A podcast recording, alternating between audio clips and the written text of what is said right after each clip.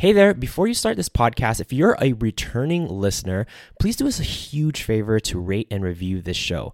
By you just doing the simple task, it will really help us to rank higher on the podcast charts for relationships and help us to reach more Catholics who are seeking for this free content. This would take less than one minute of your time, so thank you in advance. We hope you enjoyed today's episode.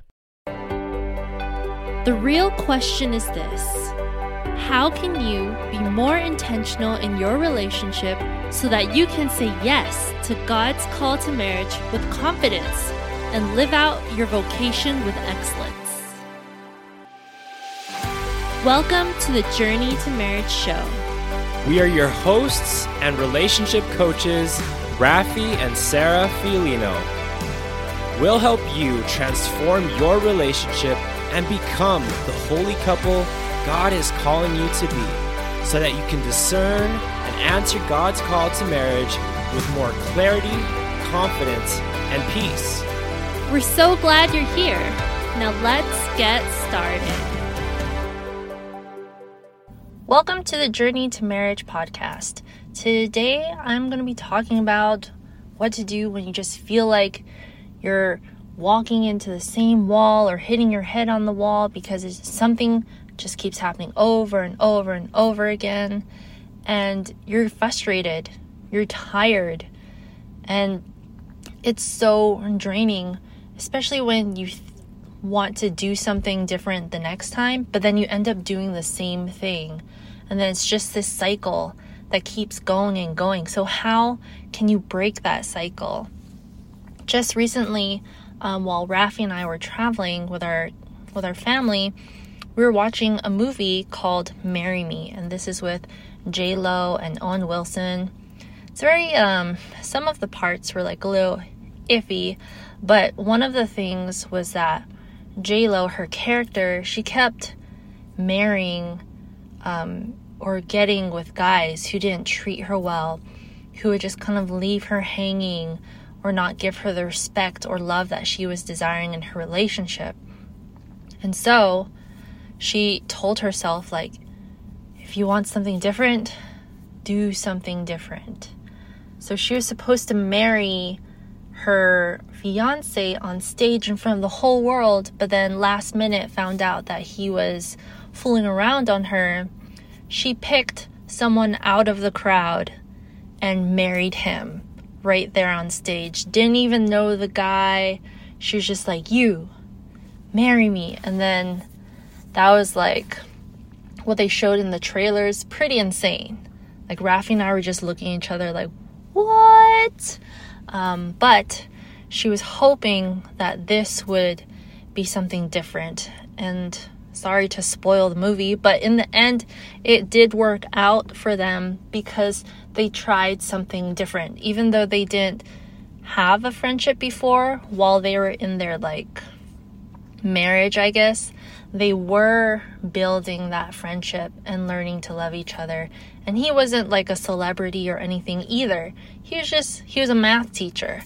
Um, so she did something different. Most recently, for Rafi and I, we've been running into a wall, hitting our head against the wall like multiple times around like trying to figure out um, work life family balance and it's because of all the things we're doing, we're just reacting to all the things that we had to do in our our work day and our family day. We just kind of felt pulled all over the place. So, out of our frustration, we sat down one night when the kids were down and we were just talking. We're like, how can things be better? How can we be able to work more but also spend more quality time with the kids? And after going back and forth for some time, we figured out a plan. And we're like, okay, let's let's try this. We're all in with this new plan. We're going to try this tomorrow morning. And so the next morning came. Rafi worked for 6 hours and then he afterwards he would spend time with the kids. So for in the morning while he's working, I'm spending time with the kids. And then afterwards we switch off and then I work. And this worked so well because before we were going to sleep really late at night or super early in the morning. And it was just hard to work that way. Um, we would also try to do one hour here and one hour there, but then that wasn't really productive because we couldn't get into our flow state of work. But thankfully, this new way that we tried helped. So if you want something different, you have to do something different. And this was the same in our relationship um, when we first started dating, or even before that because Rafi and I both had toxic relationships, one after the other, and it just it was that was tiring as well. We're like, man, there's gotta be a better way. So then when we finally got together, we decided that's when we are gonna start to do something different. We were going to pursue Christ together. We were going to learn the skills that we needed to so that we could have a more fruitful relationship. We learned communication skills. We um, learned how to work together as a team. We learned about finances together because we're like, hey, if we're discerning marriage together and finances is like the number two reason why people get divorced, even though we don't believe in divorce, we're going to learn it so that we won't have to experience so much tension around the topic of finances. And we did these things and it changed our relationship, it changed our lives for the better and forever because now we get to share this new way with our children.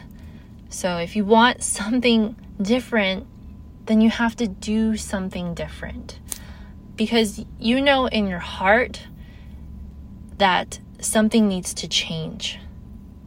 What is it you have to do some reflecting on? And you have to be open to talking to your partner about it. Like, hey, I noticed this is really an area where we're lacking, whether it's your communication or like trying to grow an intimacy or your prayer life together. Whatever it is, you have to do something different if you want something different. So I encourage you to figure that out, write how you're currently doing it right now, which is going to be your old way, and then come together and think about how you want to create something new. What's going to be the new way? What is going to be that different thing that you're going to do so you can break out of the cycle that you're currently in? But with that being said, we're praying for you, holy couples, on your journey to marriage. Take care and God bless. Hey there, and thanks for listening to this episode by my phenomenal wife, Sarah. Hopefully, you got some value. And if you are ready to stop feeling stuck in your relationship. Stop having the the uncertainties and the lack of clarity and peace in your relationship but instead to start gaining more clarity, more growth, more alignment, and more joy and intimacy in your relationship, um, well, we can help you to do that by partnering with us and hiring us as your coaches in our Holy Couples Coaching program. Go to holycouplescoaching.com slash apply. In our programs, we work hand in hand with our couple. It's not a course, it's not a book, something that you just read and figure out yourself. We actually hold your hand, teach you powerful and effective frameworks that are going to really teach you how to create more deeper intimacy, create a more closer and emotional connection with one another so that you have that clarity and confidence of getting married and staying married for a lifetime.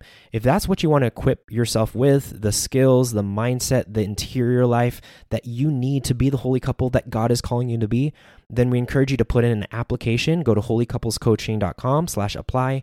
Again, it's holycouplescoaching.com slash apply. And you'll see an application where you could fill it out. And what we'll do is once you submit it, we'll look at, through the application, see if you qualify, and we'll reach out to you and schedule a call where we can go deeper um, and seeing how our programs could be a good fit to helping you solve any challenge in your relationship that you're facing right now.